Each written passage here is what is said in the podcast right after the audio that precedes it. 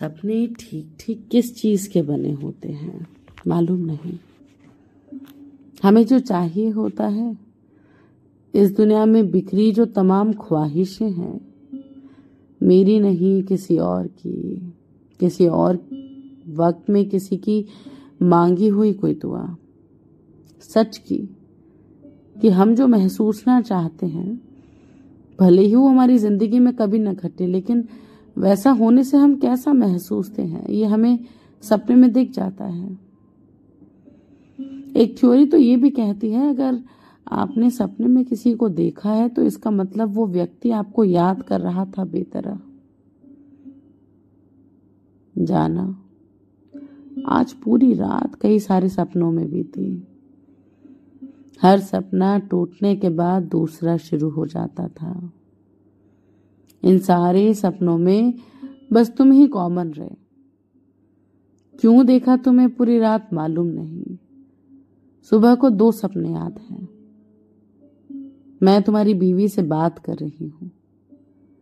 गाँव का कच्चा मकान है और मिट्टी वाले चूल्हे। वो खाना बना रही है और मैं वहाँ चुकमुक बैठी हूँ। लकड़ी के पीड़ा पर और हम जाने किस बात पर तो हंस रहे हैं। उसने गुलाबी रंग की साड़ी पहनी है और बहुत सुंदर लग रही है। बहुत ही सुंदर। मेरा गाँव वाला घर है और वहाँ कोई शादी ब्याह टाइप कुछ है जो ठीक ठीक मालूम नहीं, लेकिन ऐसा ही कुछ होने में दूसरे घर की औरतों को भाषा में जाने मिलता है। तुम बाहर बरामदे से भीतर आए हो। आँगन के पार से देखते हो हमें। बात करते और हँसते हुए और ठिटक जाते हो। तुम्हारे चेहरे पर एक अजीब मुस्कान है। मोनालिसा स्माइल, ये जैसे तब होती है जब सीने से कोई बोझ उतर जाता है। बस से हम ठीक अपने गाँव वाले घर के सामने उतरे हैं। मैं और तुम।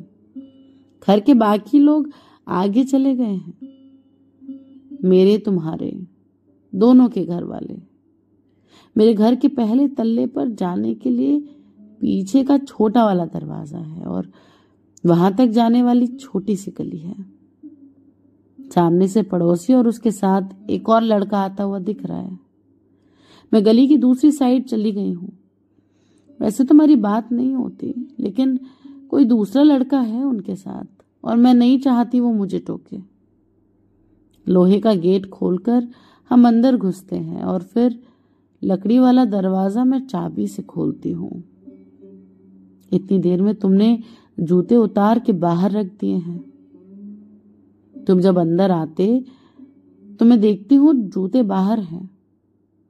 मैं उन्हें उठा लेती हूँ कि हमारे यहाँ कोई बाहर नहीं खोलता जूते। लेदर के पुराने ओल्ड फ़ैशन जूते।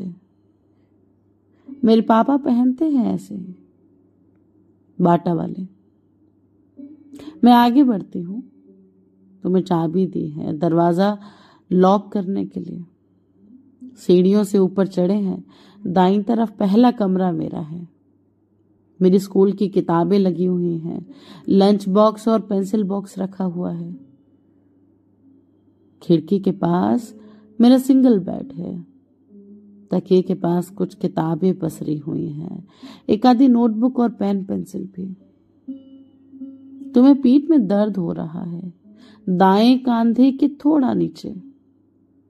शायद बस में चोट लगी थी या ऐसा ही कुछ? मैं कहती हूँ कि विक्स लगा देती हूँ। तुम कहते हो कि कोई ज़रूरत नहीं है, थोड़ा सा दर्द है। ऐसे ही ठीक हो जाएगा।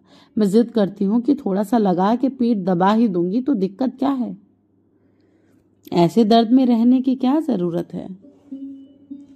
तुम अपनी शर्ट के बटन खोलते हो और आधी शर्ट उतारकर बेड पर लेट जाते हो। मैं विक्स लगा रही हूँ। मेरी हथेली गर्म लग रही है। तुम्हें शायद चोट लगी है कि वहाँ कत्थई निशान है, लगभग मेरी हथेली जितना। मैं हल्के हल्के विक्स लगाती सोच रही हूँ। मैंने पहले कभी इतनी इंटीमेटली तुम्हें छुआ नहीं है। कभी कभी सिर्फ़ तुम्हारा हाथ पकड़ा है और सिर्फ़ एक बार तुम्हारे बाल ठीक किए हैं। मैं पहली बार जान रही हूँ तुम्हें छूना कैसा है। तुम्हारा कंधा एकदम रुई के फोए सा है और त्वचा एकदम चिकनी, जिसमें थोड़ी सी चमक है। मुझे नेरुदा याद आते हैं। The moon lives in the lining of your skin क्या गोरख धंधा हो तुम खुदा जाने? तुम उठकर बैठते हो, शर्ट के बटन लगा रहे हो। काली चेक शर्ट है, कॉटन की। मैं पहली बार तुमसे मिली थी, तुमने यही शर्ट पहनी हुई थी। खिड़की वाली दीवार पर टेक लगाकर बैठते हो। मैं तुम्हारी लेफ़्ट ओर बैठी हूँ, तुम मुझे गले लगाते हो। मैं तुम्हारे सीने पर सर रख कर बैठी हूँ। तुमने बाहों में खेर कर माथे पर हथेली रखी हुई है और हल्के से मेरा सर थपथपा रहे हो, बाल सहला रहे हो। मैं आँख बंद करती हूँ कि जान जाती हूँ ये सपना है और सब कुछ एक हु की तरह सीने में हॉल करता है। तुम मुझे चूमते हो, सपने और जाग के बीच बने बारीक पुल पर। मैं जागती हूँ तो मेरी हथेलियों में एक गर्माहट की याद है। पहली चीज़ मन किया कि तुमसे पूछ लूँ। तुम्हें कोई चोट तो नहीं लगी है? फिर अमृता प्रीतम याद आते हैं, जब वो साहिर के सीने पर विक्स लगा रही होती हैं। फिर मैं भूल जाती हूँ दोनों को। मुझे तुम्हारी बेइंतहा याद आई है, रुला देने वाली, कि वाकई होना चाहिए इस दुनिया में ऐसा कि किसी को ऐसे याद करने के बजाय हम जा सकें उससे मिलने। फ़्लाइट पकड़कर उतर सके उसके शहर, मिल सके, पी सके एक चाय, कह सके, इस याद से तो मर जाना बेहतर था। ऐसी किसी सुबह लगता है कि शायद तुमने भी मुझे याद किया हो। इतना नहीं थोड़ा कम सही।